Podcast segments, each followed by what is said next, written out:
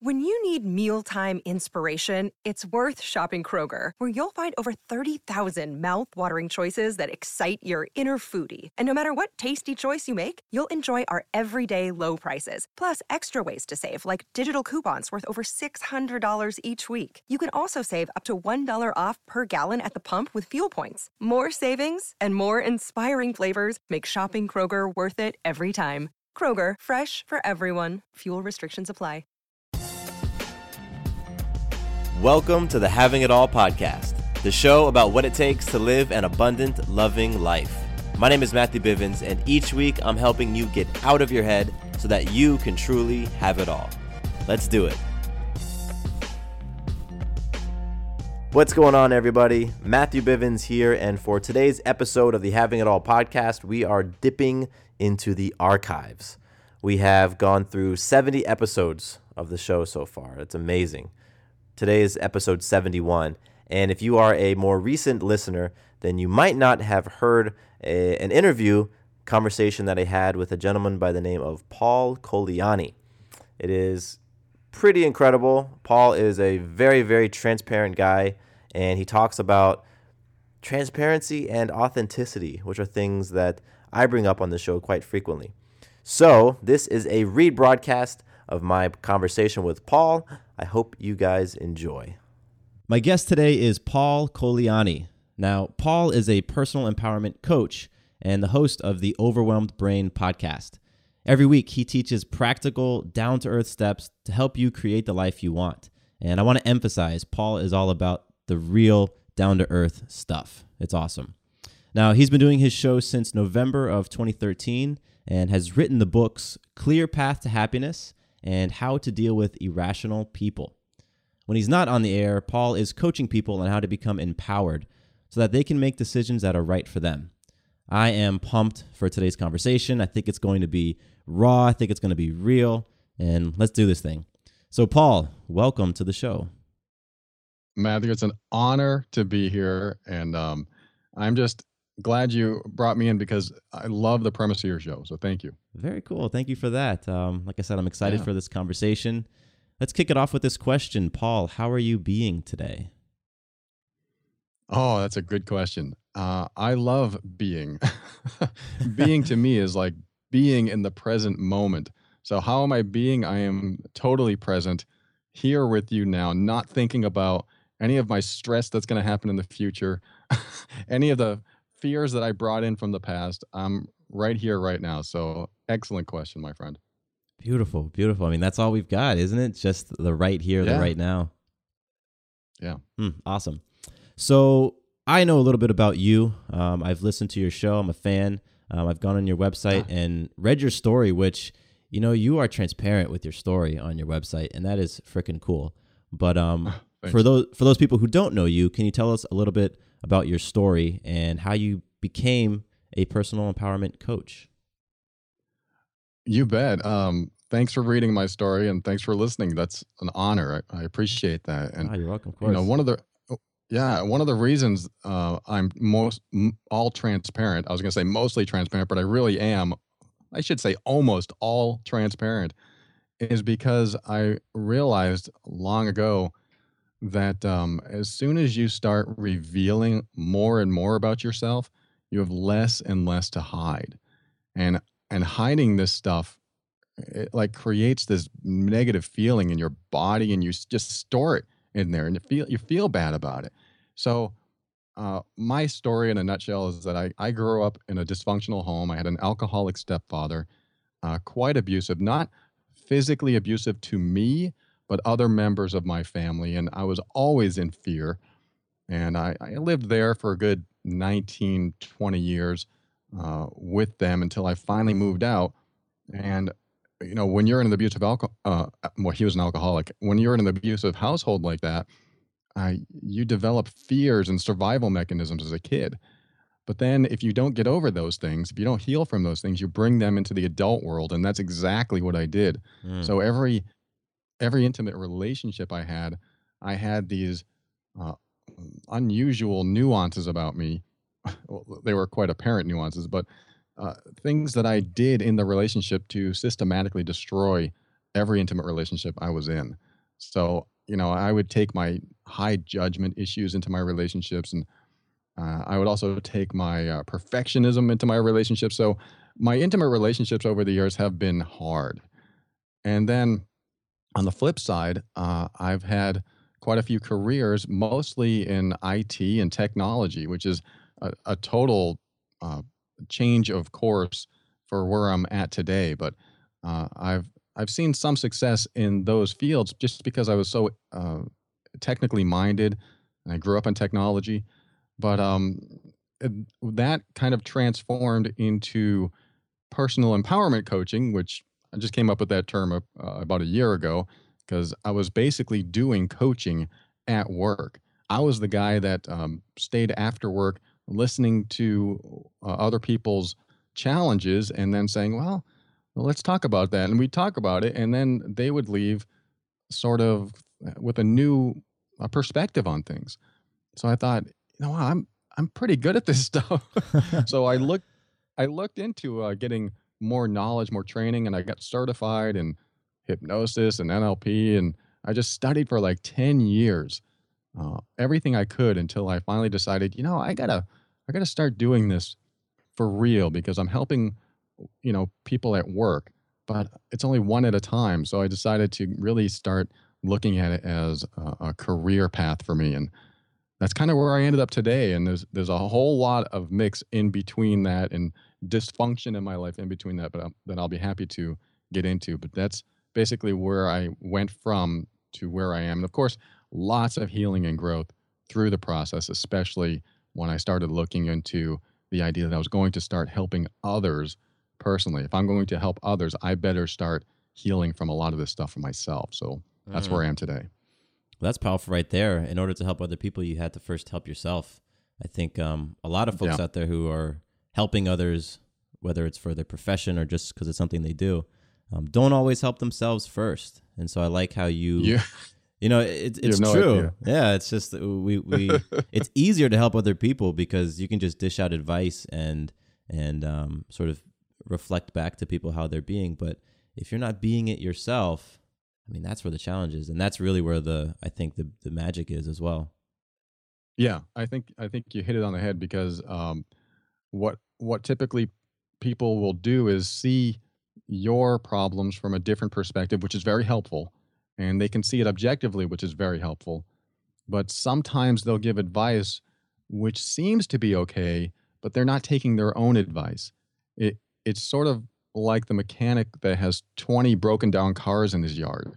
Yeah. it's like do I do I trust this mechanic? He's got 20 broken down cars, but uh, it's probably an unfair uh, comparison, but the idea that um, when you grow and you heal and you process a lot of this stuff that uh, you experienced as a kid um, or growing up or any tra- trauma that you went through when you actually do the work and and heal from it and then when you think of those moments in your past and they don't affect you anymore you know you've you know done a lot of work. You know what i like to call evolved. You know you've evolved at least mentally from those things and then you uh, develop wisdom. Your experience in the in those areas of life caused you to grow and heal and then you develop wisdom which you can then share with others. So i'm right on board with that. Yeah. Yeah you know i think that on uh, certain levels maybe it's an energetic level when you aren't walking the walk yet you're talking you know you're talking about it people can mm. people will feel that like people will notice you know there will be you know at some point what you're saying won't resonate as powerfully because it, it, it you aren't being it. And so um, I like that with your story. You know, you went through the you went through the shit. I mean, you went through it, and instead of just talking about it and giving you know other people advice, you really then turned the focus on yourself to heal, to heal and to uh, to to powerfully come out of the other end. And then from that, now you're able to, I believe, coach people from a much more powerful place.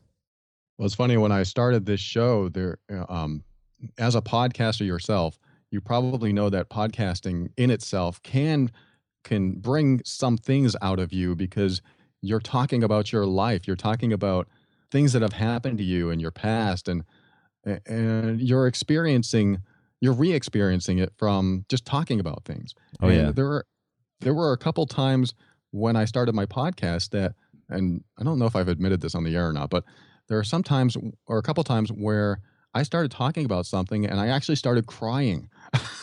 Oh wow. And I was like, I had to stop the recording, and I was like, "Whoa, I haven't healed from this yet," and I had to, had to process some stuff.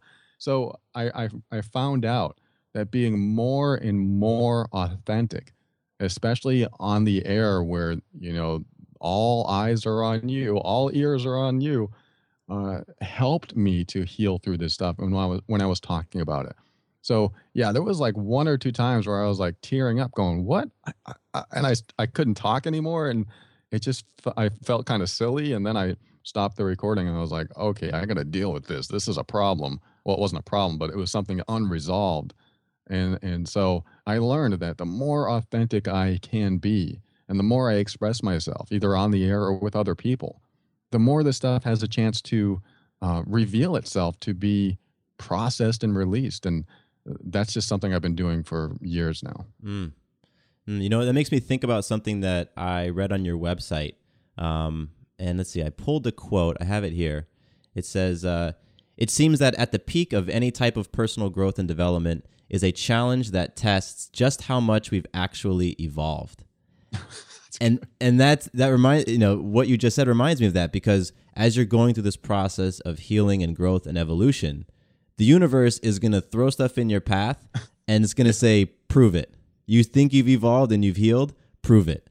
And you know, it's it's in those moments when we are actually able to say, yes, I I, I I've evolved and I've healed or you say, damn, I got more healing to do. Yes, that's a. I, I forgot I wrote that, but yeah, that sounds like something I'd say. Yeah, it But- came right from your site. well, um, I really appreciate that, even though I said it. I appreciate what I said because what it is is that you think that you got you get to a pinnacle of everything you've learned. Like, oh, I got it now. I finally figured it out. And like you said, the universe throws something at you, and you go, "Oh, what devastation! Oh, this is awful." Mhm. and then then you're put in the pits of despair and you're trying to figure out oh this is what happened to me when um when my divorce came i, I was married for four years uh, to a woman that i was with for eight years and the last year of our marriage was just it was just the decline was on and um she finally said you know i don't want to you know i'm not in love with you anymore and i was like what what what are you talking about and uh, I had to go through this process of her wanting a divorce, me having to go through the legal process of getting a divorce, and then dealing with the pain afterward.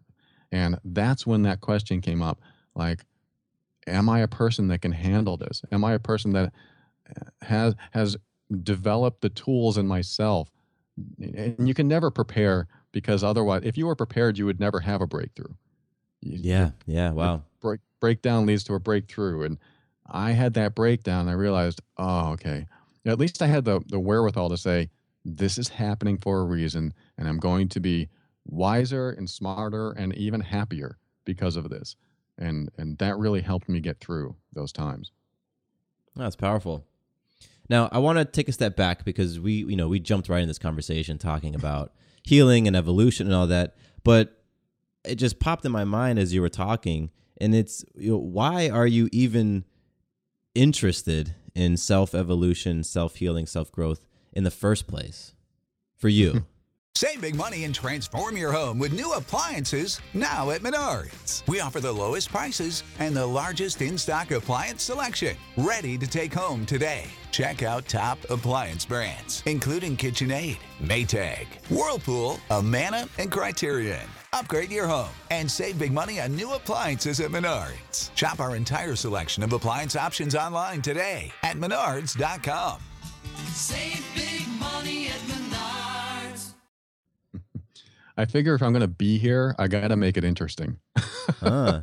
if I'm going to be on Earth at this time, then I want to find out how far I can take myself. I want to find out how far I can expand myself. And, and this is probably overall, anytime I feel bad, I want to figure out why that is and release it. because if I'm going to be here, I want to feel good. I want to be happy or at least satisfied and at peace most of the time. So that's a great question. I've never been asked it before, but thinking about it now, it's like, yeah, why bother if I can't find out how far I can take, you know, this journey? So I think that's my why there. Oh, that's powerful. That's self awareness right there. Like whenever you feel, yeah, like what you, I like what you said. Whenever you feel an emotion or something that just doesn't vibe with you and, and, and rubs you the wrong way, you want to figure out what it, what that is and where it came came from, so you can release it. Yeah, what's that doing there? What what's Mm. going on there? Yeah. I think it goes back to you know you talked about fear um, because doing that takes courage because you're going to you're essentially like going into your closet and digging up all the the crap that's in there to take a look at it and um Mm. yeah because and that's a scary process it can be a scary process I think it is, and and I consider myself very lucky compared to some people that have gone through their stuff. I mean, there are stories that I know you've heard, and a lot of people have heard of sexual abuse and uh, harsh physical abuse. And I just heard yesterday that um, someone came on Facebook, one of my girlfriend's friends, and admitted that she was not only sexually abused by her uncle, but also sold into sex trade. And I was like, God, I look at my life, and I was like. All I was uh, worried about, I mean, I was a child, and when you're a child, you think everything is going to kill you or you don't know what's going to happen. So you fear it as if you were going to die. And so we all have these childhood fears that we ran into. But I look at my stuff, and yeah, it created a lot of dysfunction in my life, and yeah, it was awful.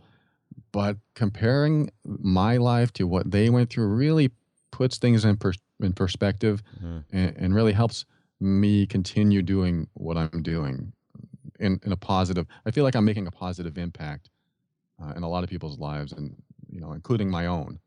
Yeah, I mean, absolutely. I think sharing stories, your own stories, and then just sharing what you read on Facebook. You know, Yeah. it shows it shows people who are listening that you can be bold and transparent, and you can heal from whatever it is. You know, but it's it's a process. Nothing happens overnight, and you've got to face some of those some of those things that you've been pushing deep, deep, deep down inside of you. I mean, I can only imagine what it took for for your Facebook friend to be so vulnerable. No kidding. No kidding. And that is exactly this is leads into one of the things that uh, I encourage people to do is that whatever shame or guilt or embarrassment or anything that you feel bad about that you you are afraid to share with the world, at least share with one person that you feel safe with or be bold and share it with the world because I think what happens is a lot of the a lot of the um, negativity in our body that we feel, like we feel sad, we feel angry, we feel just feel bad in general, is held there because we're afraid to say anything about it, because we're afraid to express it fully. And uh, this is what I found out about myself, and this is what that woman did. She came online and she just admitted for the first time ever to anyone on Facebook that she was sexually abused and she had this big story with it and and, and wow that's amazing because i know that's the first step into real healing Mm-hmm. and i was just i was just so proud of her so i agree with that Yeah, yeah. And um, I was having a conversation with um, another one of my guests a couple days ago, and it was on something similar. This this this topic of sharing those things with the world and putting it out there. And, and what she was saying was that you know the first step is to just speak it. You know, like Yeah. if if putting it on Facebook seems like something that will you know will kill you, like you're so scared of doing that you might die, then before you go there, just speak it. You know, because it's a Yeah. thought in your mind, but now turn it into words and speak it, and then from there write it down. yeah You know, just get a piece of paper and write it down. You don't have to show anybody, but put that stuff down, put those fears down, put those beliefs down, and then yeah, when you have when you can muster up that courage to to share it with you know with somebody, share it with the world, then you've really taken a powerful step towards your healing and and a powerful step towards stepping into your greatness because you're working on releasing those things that are weighing you down. yeah well put i agree man. So um I want to jump back into your your story because you mentioned a couple of things especially with relationships. Um, some of the fears that that you had and fear I think shows up can show up in many interesting ways. Um, you talked about judgment, you talked about perfectionism, you talked about a lack of transparency. So share with me how how has fear shown up in those relationships and you know kind of give me a give me a, a peek into what that's looked like for you.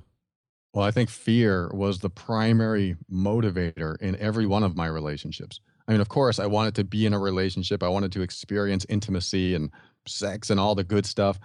But um, I was driven by fear in the sense that uh, I was a high judger. When I was when I was a kid, um, I developed um, a standard of perfectionism, unparalleled, I guess, to a lot of people because um, growing up in an alcoholic household, you basically fine tune your own behavior to fit and cater to the alcoholic so you don't invoke their behavior. And that's what I did. I was like, when I act this way, he doesn't get mad. But when I act this way, he does. So I won't act that way anymore. And you keep doing that over and over and over again. And then you have a standard of perfectionism. And you also judge others, or at least I did, when I finally moved out of the house and I finally had a real relationship. I became someone who judged my intimate partners, my girlfriend, and basically when when they would do something I didn't like, I would say, you know, you really shouldn't do that. You really shouldn't put that in your mouth. You really should get some more exercise. Mm. I just became an a-hole in some of these relationships. I was, you know, I was a mix though. I was a mix of a super nice guy because when, you know, when I was a kid, I always had to be nice. I was the people pleaser. And then, uh, so I was a people pleaser in the relationship and I was also judging them. So it was an odd mix. But um, where the fear comes in is, for example, my first girlfriend, I remember the first time she said, you know, I had uh, alcohol at this party. I was like, I don't know, 17 or 19. I think I was like 18 or 19.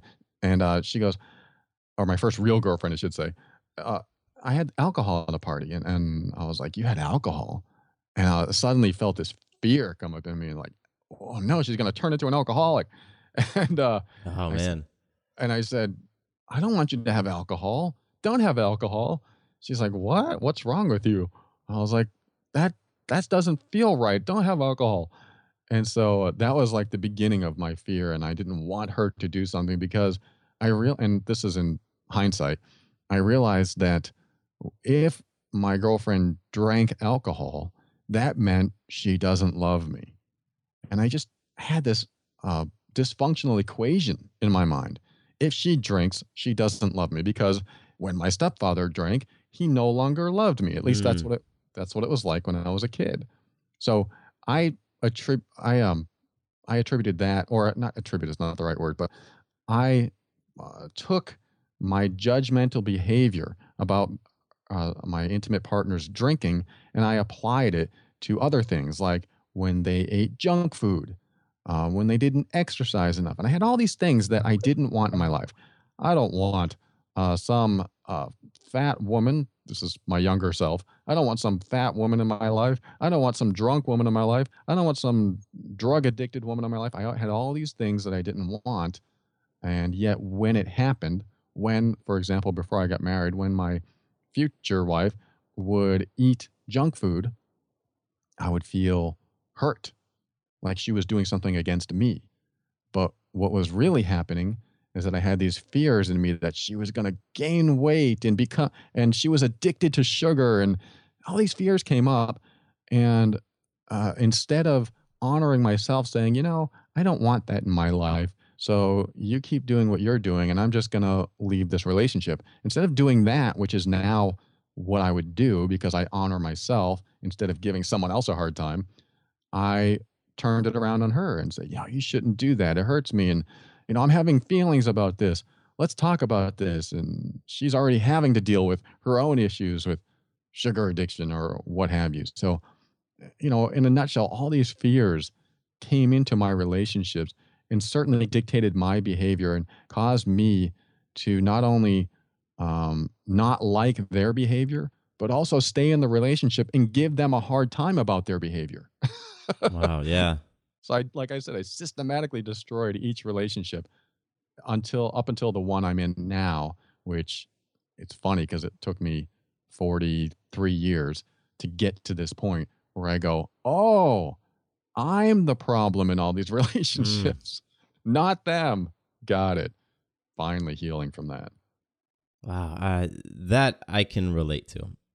I can relate to so so powerfully oh, because oh good i'm not alone yeah and, and i imagine people listening can as well because i mean it's so easy to to point the finger at other people you know yes. like it's so easy to to be fearful about something and then to turn it around and say you are not enough because xyz and sure.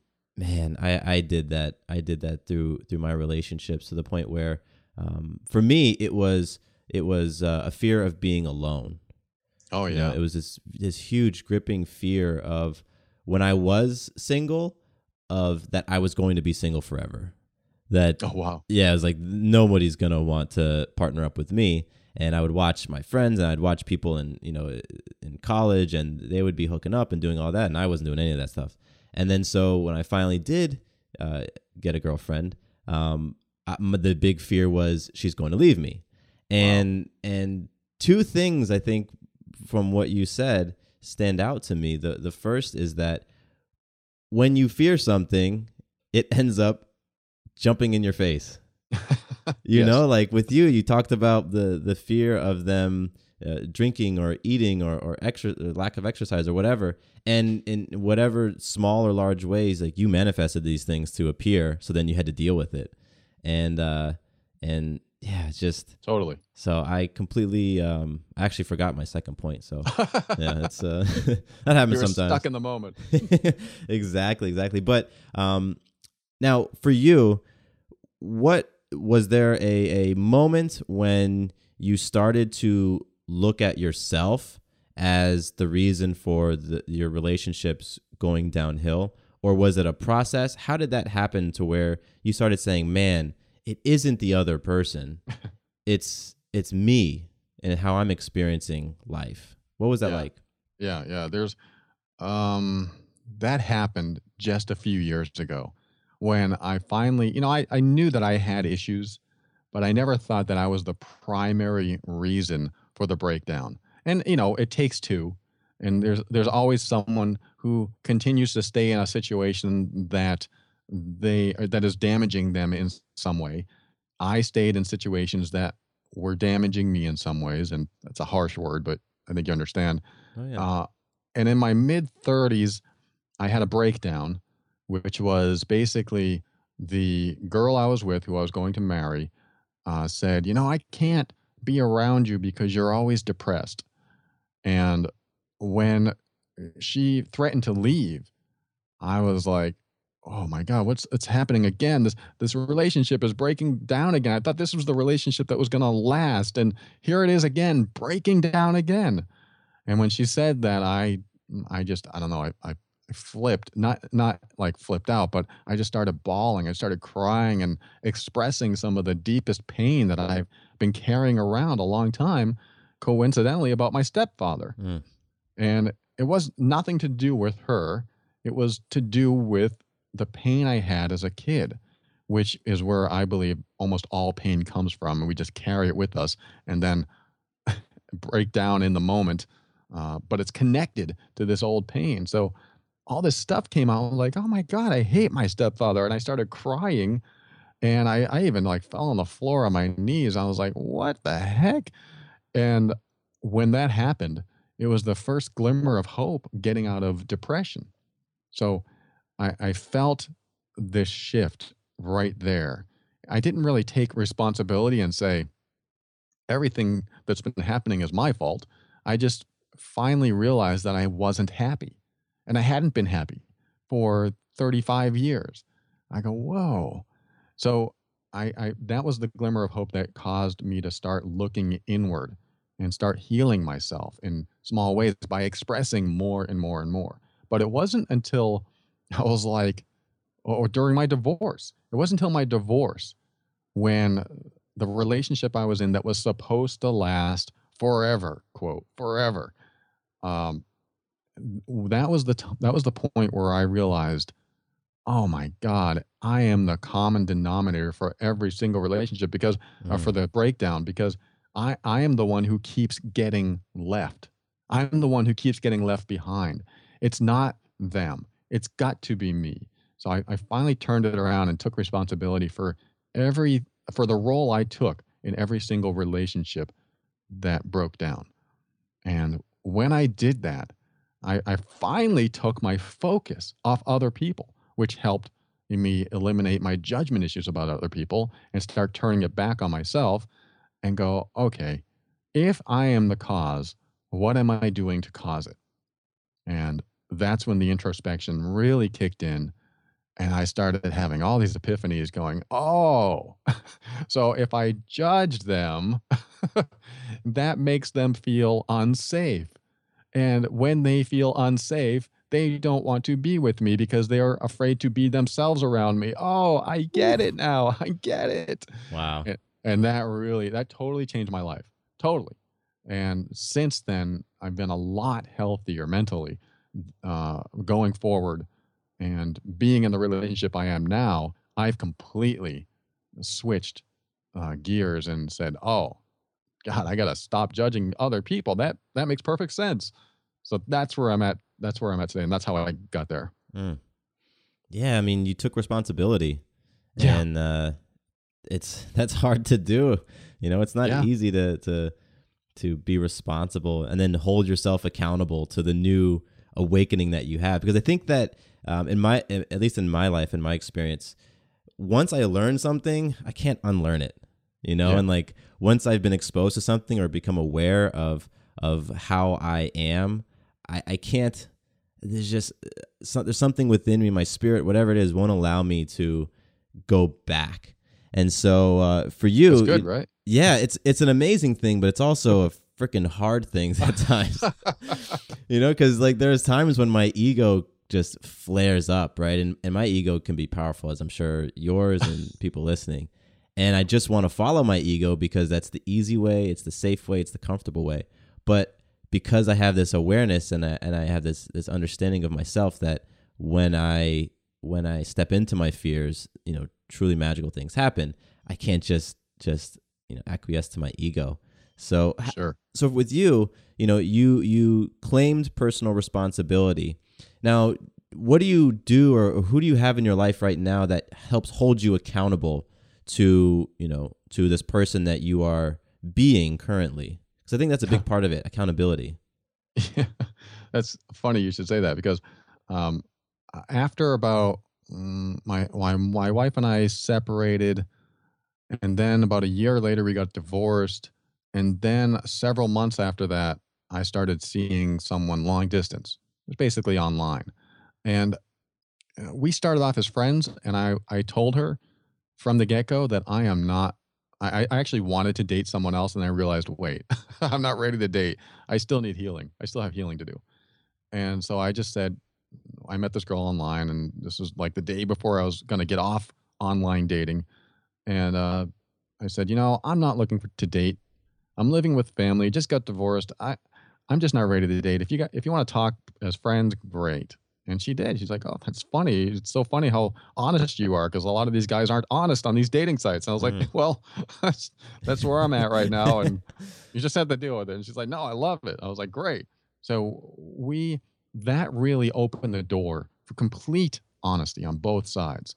So I could talk about anything, anything that pissed me off, anything that made me angry, anything I didn't like about women, you know, Yeah. anything that I really wanted to express.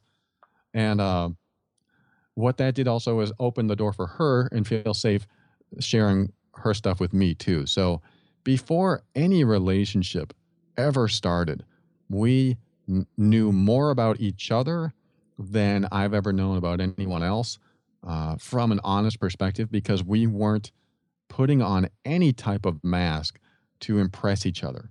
Mm. We, we were, in fact, at first, I was actually trying to repel her.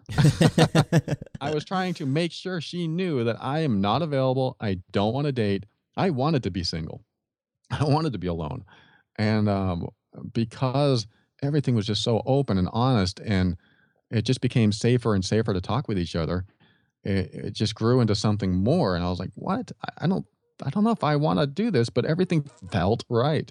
So, as far as accountability, she's the type of person that honestly expresses, I mean, almost to a fault, honestly expresses what's on her mind. Mm.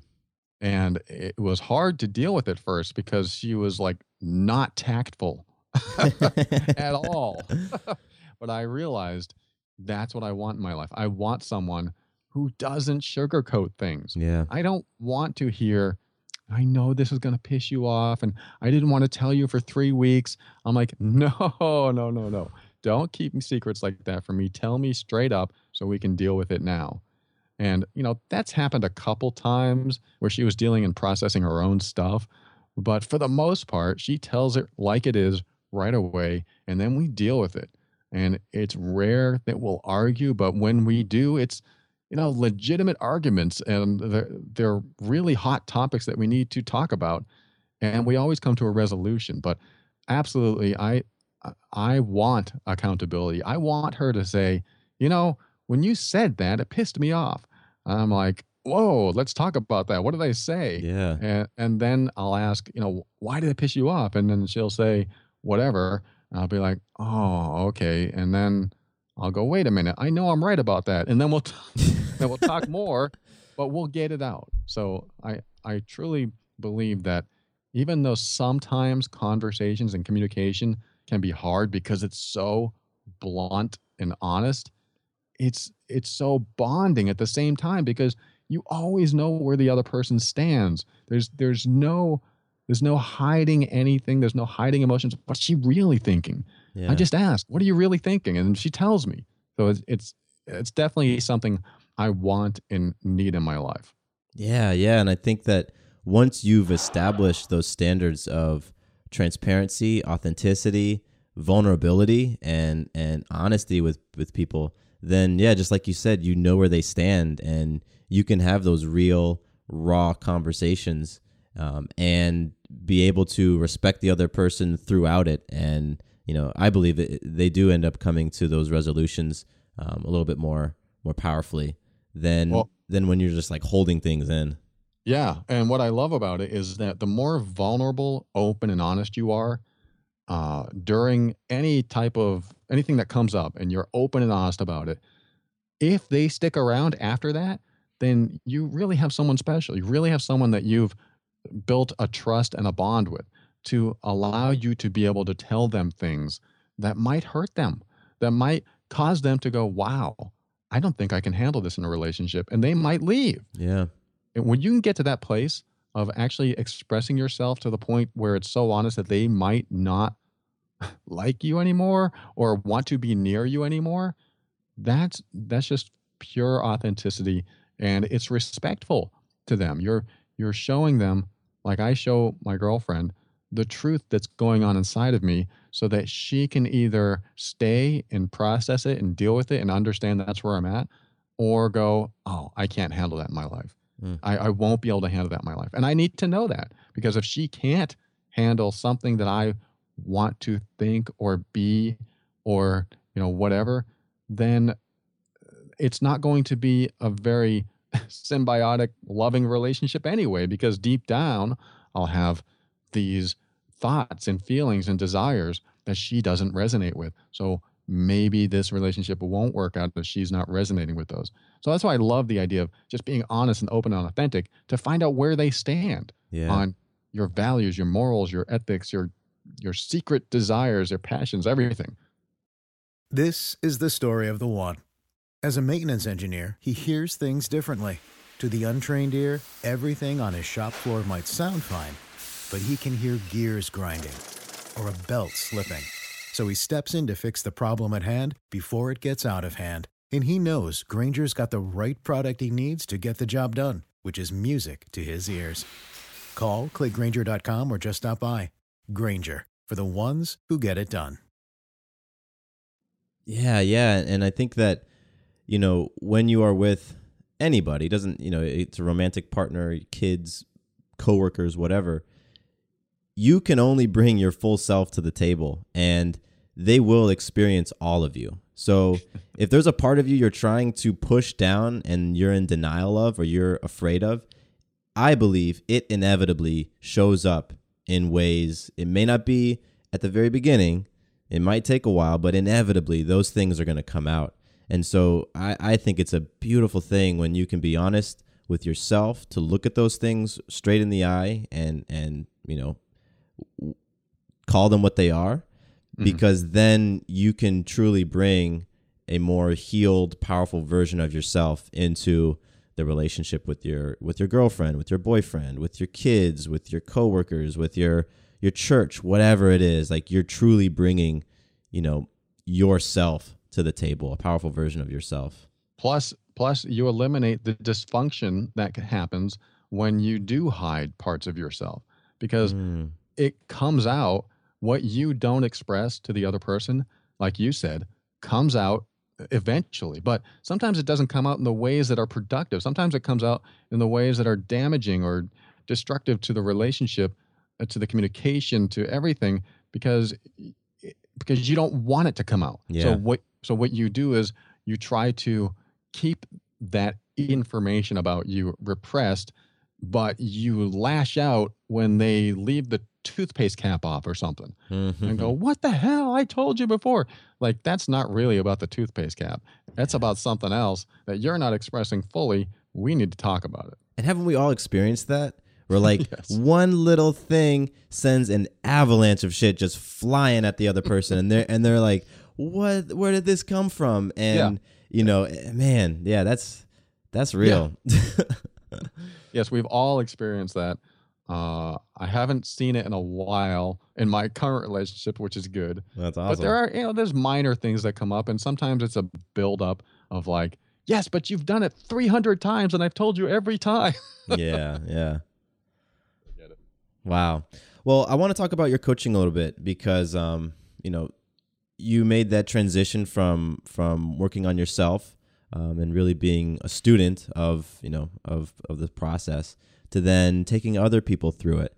And I know that you have experienced other people's challenges and, you know, seen just the muck that people are going through and putting themselves through. And so I'm curious, you know, what do you find the most common challenge among the people that you coach?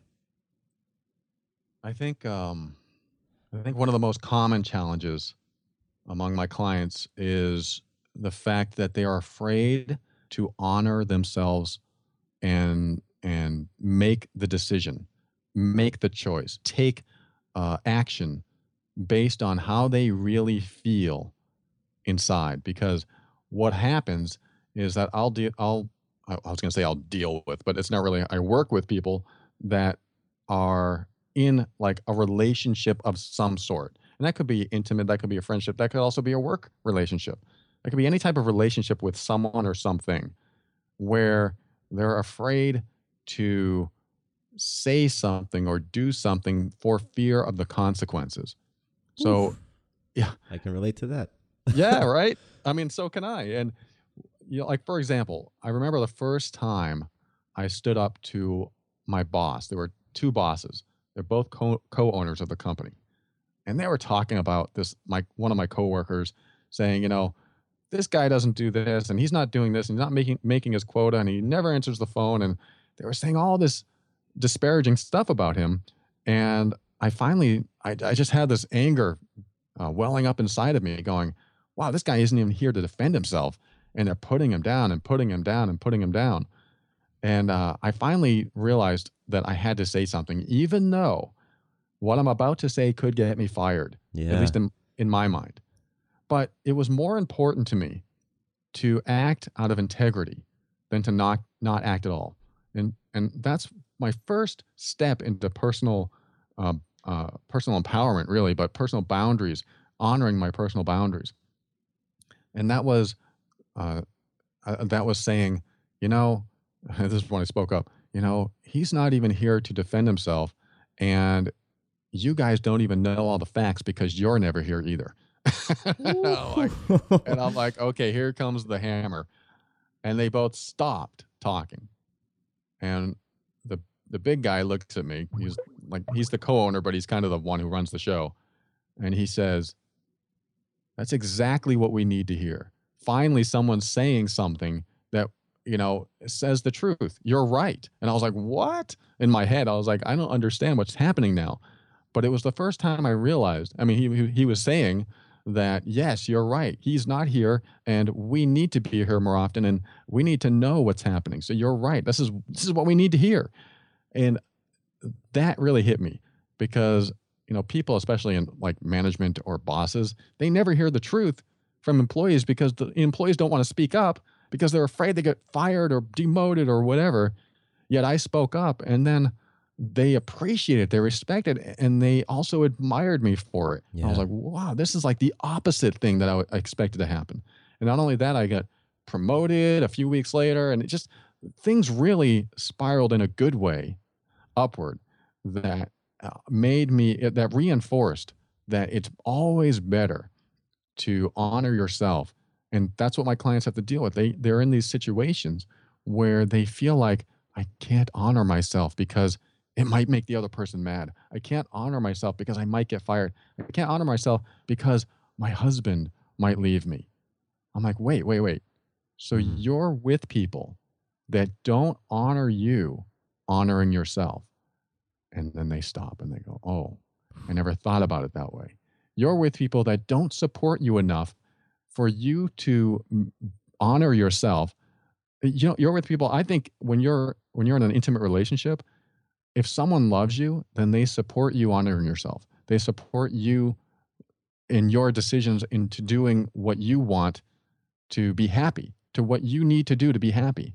So if your husband or wife really loves you they'll support you in your quest to find happiness to find peace in your life. Even if that means that you might have to they might have to leave or you might have to leave to find that peace. So if you can come to a place inside yourself that you wouldn't fear the consequence and just know that the consequence needs to be what it is no matter what then you can honor yourself and that's what i try to reinforce in my clients and when you get to that place of really truly honoring what's inside of you and walking that authentic path then a better path is laid before you almost always. It might be hard at first because somebody actually might leave you and you might actually get fired. But where do you stand after it, all the chips fall? And that's and, and that's been powerful for my clients and myself going through this. Where do I stand after all the chips fall? If I tell you this, you might hate me, but this is what I feel inside. This is what I feel is right for me and what I need to do or what I need to say. And then we'll see what happens. Oh, yeah. Wow, that is powerful. That is because, you know, I think that a consequence is just a result, right? And then we get to put on it how we feel about it. So I think when we are able to to act and accept whatever the consequences are, you know, it's always a powerful thing. And you mentioned acting out of integrity, and I think that's I think that's important. I want to go back on that because uh, for me, when you know when you're acting out of integrity, um, you can do so when you really know and understand what you value. When you understand what roles are important in your life. When when you know what your boundaries are and the things in general that are important to you. So is that something that you coach your clients on, like figuring out what you value, who's important, what you're really playing for in life? I think values are one of the most important things that you should know about uh, all the areas in your life. So, what is a value? A value is what's most important to me about X. So, if I look at the values in my um, relationship, what's most important to me about my relationship? And I can come up with a list. I want to be supported, respected. I want to feel a level of freedom that I can do what I want, but still, you know, be with someone that likes to do what they want. So all these values come up. I want to, of course, be. I want to be happy. I want to have great sex. I want to have um, all this stuff, and I I have all these values. I, I sell a worksheet on my website. It's called Stop Self Sabotage because when you're not in alignment with your values, you will sabotage yourself. And the worksheet walks you through listing all your values, or you can do it right now. You don't have to buy my worksheet, but you can list all your values in a, an area of life, for example, career, and then you order them in importance. So let's just say that your number one value in your career is uh, freedom to to take weekends off. How about that? I want a weekends off. And then you get a job that makes you work Saturdays. Because you have such a high level value, maybe your top value is having the weekends off, you will never be happy in that job. Yeah. Almost never, ever, because it will be in a, not alignment with your value. So if you have a value in your relationship where you need to feel safe with the person you're with, but they're constantly judging you, you will never be happy in that relationship. They could buy you a dozen cars, they could um, do everything else that's wonderful, but you don't feel safe. And if you don't cover that aspect, if you don't meet that value, you're not going to have a good relationship and it will break down. So I absolutely that's that's one of the most important things in life is to be in alignment with what you value most in every area of your life. And when you are, things always work out. They they just have no choice but to work out because you're in alignment. You feel it inside and you walk the path of those values. Works every time. I'm gonna link to the self sabotage worksheet because I do think this is that's an incredibly, incredibly um, important thing that we do is go through and figure out what what we value and then prioritize them. And yes. and for the people listening, I mean, an easy way to know if you're out of out of line with your values, just like you said, is if you're feeling unhappy. Like if you're if you're in a chronic state of unhappiness or unfulfillment with your job or your relationship, and you don't know why, you can't figure out why, then look at your values. And maybe if you don't know why, it's because you don't understand, you don't know what you value. You haven't actually gone through the process of figuring out what it is you value because I would bet money that somewhere in that job or that relationship, you are out of alignment with those values. And so I'm I'm happy you brought that up, Paul. Well, it's an excellent point too, uh, as far as I don't know why I'm unhappy. Yeah, that's I mean that's what some of my girlfriends have said over the years. I don't know why, but when I'm with you, I'm not happy. And it's like, well, and at the time I didn't know why either, but now I can look back and go, oh, because you didn't feel safe. And we even went through this exercise, and you said you need to feel safe in your relationship, but I was the one that makes you feel unsafe. So how could you possibly stay in love with me? There's no way. So yeah, you, great point. Yeah, yeah. So uh, I wanted I want to take a transition, and um, you're a guy who's all about transparency and authenticity and that courage. And we've talked a little bit about some of your previous challenges, and we talked about some of the challenges of your clients. Um, but I want to talk about a current challenge that you are facing. And, you know, I'm not referring to something small, something that, you know, can just pop up and then goes away. I'm talking about what I call an epic challenge. You know, those, those are that's something that you've been facing for for a while now, and You've just been hitting your head trying to get through it. And so I, I'm I'm I'm putting you on the spot, so to speak, Paul, to yeah. to uh yeah, to just share what is a current epic challenge that you're working on.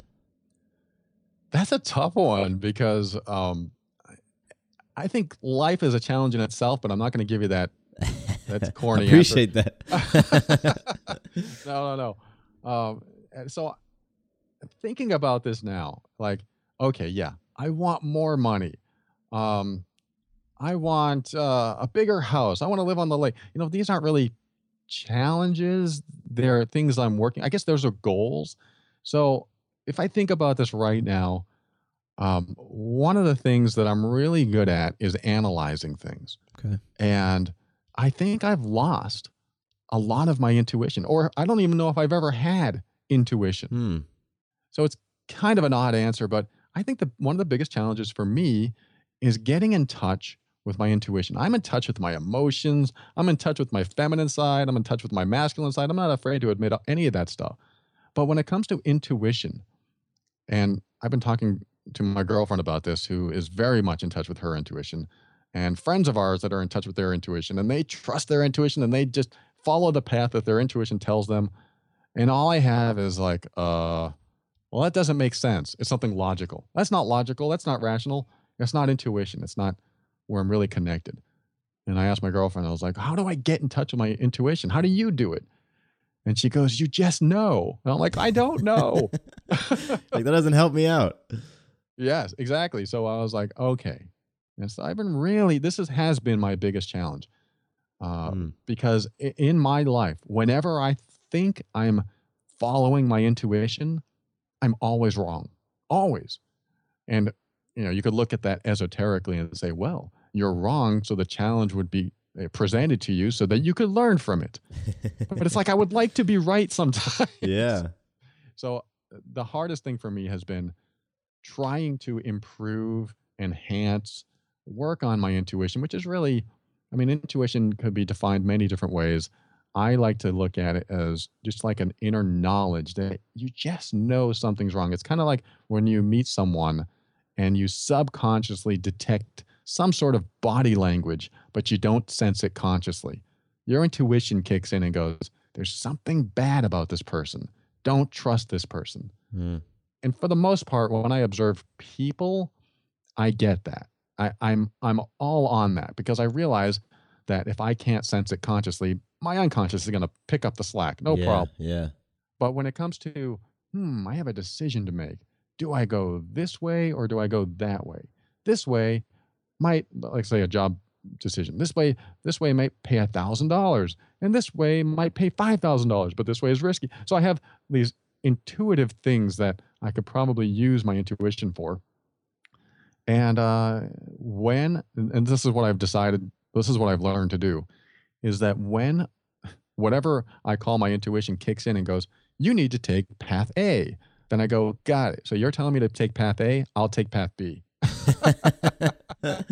All right. That, that has helped me. Wow. That has that has helped me follow the right path, which means my intuition is wrong. so Mm. what's going on there? So yes, That's interesting. I'll just end it there and say my intuition has been the biggest challenge for me, and I am working on it. And uh, I think as long as I understand what message it's giving me and I know how to interpret it, then I just uh, take the path that it doesn't tell me to take, or something like that. Well, it's interesting about that because earlier you talked about um, those those experiences that we have as a kid. You know, you feel like that you they shape you and they shape you know your your fears and your behaviors, and you kind of carry those with you know throughout your life. I'm curious if with you and and your intuition and your intuition constantly uh, pointing you in a direction that you know you don't want to go in, if that has something to do with like a, a, a- mechanism or something that you learned or programming that you picked up from when you were young to tor- sort of protect you. And so what you're experiencing now is wait a minute, all these these times, you know, I've I've my intuition perhaps has been influenced by fear and it steered me in the wrong direction. But now if I don't listen to it, I get to go to a, a different direction, a different outcome. That's huge. I never thought of it that way. That is that is major, and that is just something like I'm going, whoa, you're blowing my mind. So it might actually be that. It might actually be when I was a kid. Uh, I go in one path, it's dangerous. I go another way, that makes the most sense to keep me out of danger. So yeah, maybe you're right. Maybe some survival mechanism as a kid I developed purposefully and now I call that my intuition, purposely to meaning meaning that I needed to survive. We've developed survival mechanisms to survive, Yeah. even though it's a strong word. But uh, I brought that into my adult world, and I go, oh, so my intuition tells me to do this. Well, that might be something that was programmed in me as a kid. So maybe I need to reverse engineer this a little bit and figure out, okay, if it tells me to go that way, that's probably because uh, all these mechanisms, like you said, kicking in, going, okay, this is the safe path, and this is why, and this is why, and this is why.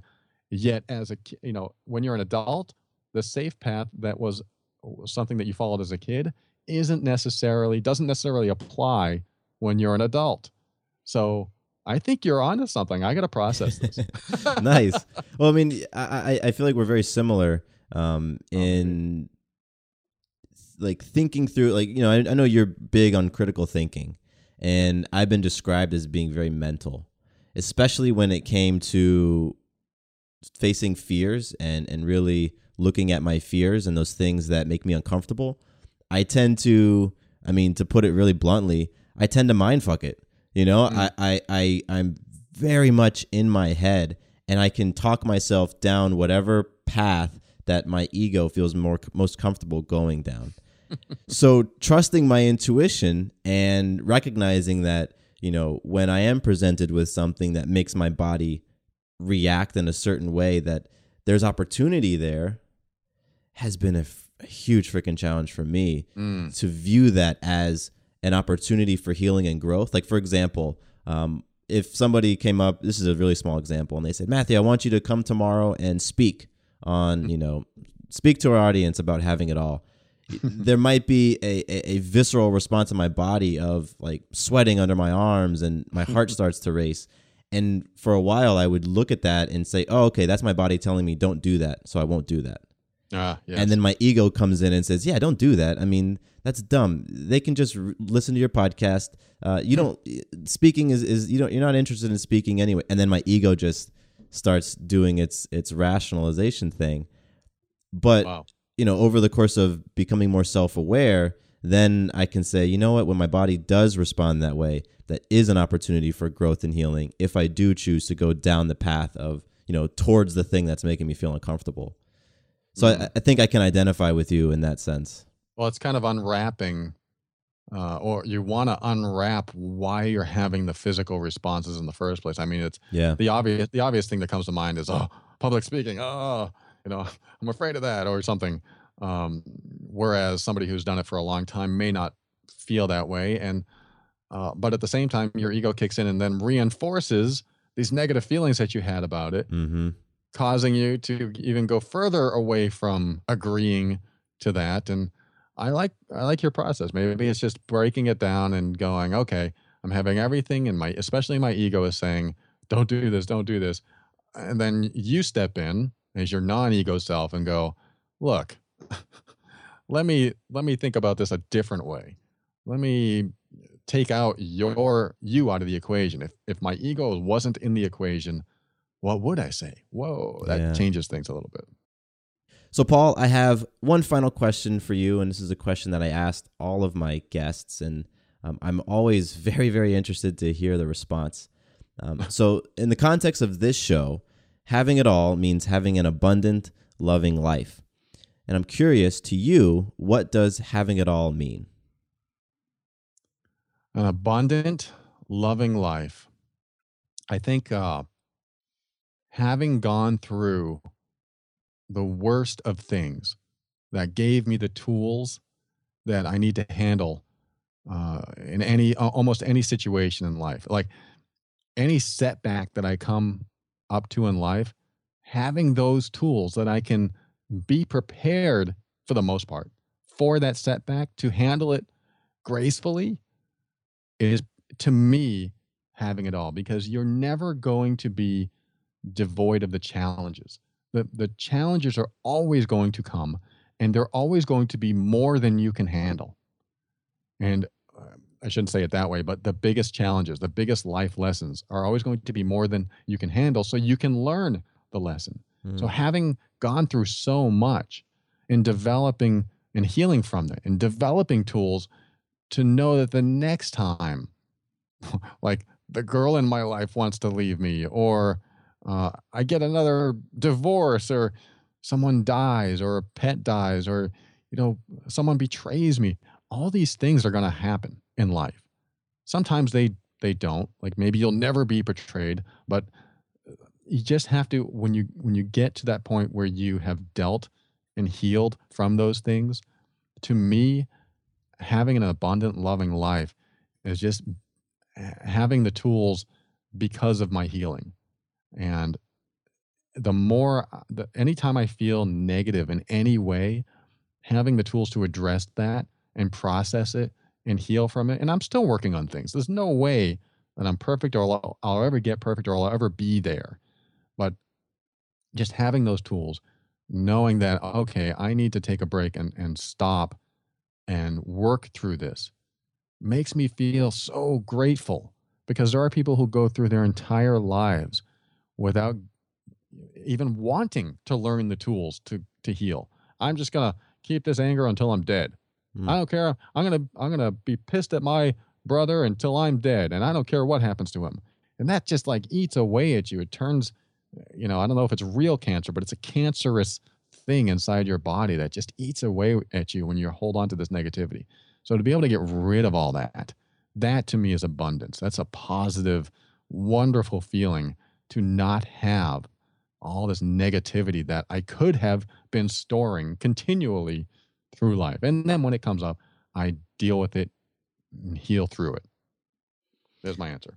Oh, it's a it's a fantastic answer, and I think that people have a lot of tools that they can take from this conversation. Um, I mean, there we we covered a ton of stuff, and um, man, that was awesome. So, Paul, as we come to a close here, is there anything that you would like to inform our listeners about? If you want to hear personal growth show for critical thinkers where i think that affirmations are more annoying and positive thinking is like denial then go find the overwhelmed brain. It's on itunes and you can go to the overwhelmedbrain.com i have a website where i write blog articles and uh, anyone that's looking for practical personal growth down to earth stuff uh, that is not a replacement for this show that we're on now, but an addendum, something to add to your arsenal of tools. And I think, and even more shows out there, any type of personal growth that you can get your hands on that you really resonate with, that would be my final answer to everyone out there. Just there are so many tools, there's so many people trying to help others out there. So find it. Sometimes you have to do the research. It doesn't just come to you at, when you just sit there and meditate and hope things happen. You do have to go out there and seek it and and find people that resonate with you, find those tools to help you uh, what I say in every episode, learn, heal, grow, and evolve. There's my answer. Mm, I love it. I love it. And for people who might be interested in your coaching, um, they can find that at theoverwhelmedbrain.com. Yeah, you bet. Thanks for asking. It's just uh, go to theoverwhelmedbrain.com and click on Coach with Paul. Very cool. And again, I will have links to Paul's podcast, website, coaching page, all that stuff in the show notes. Paul, I gotta say, thanks so much, man, for for hanging out with me. This was a powerful conversation, transparent. It was raw. You went in. It was awesome. So thank you. Thank you. It's, it's been an honor. This was a great talk. So thank you so much.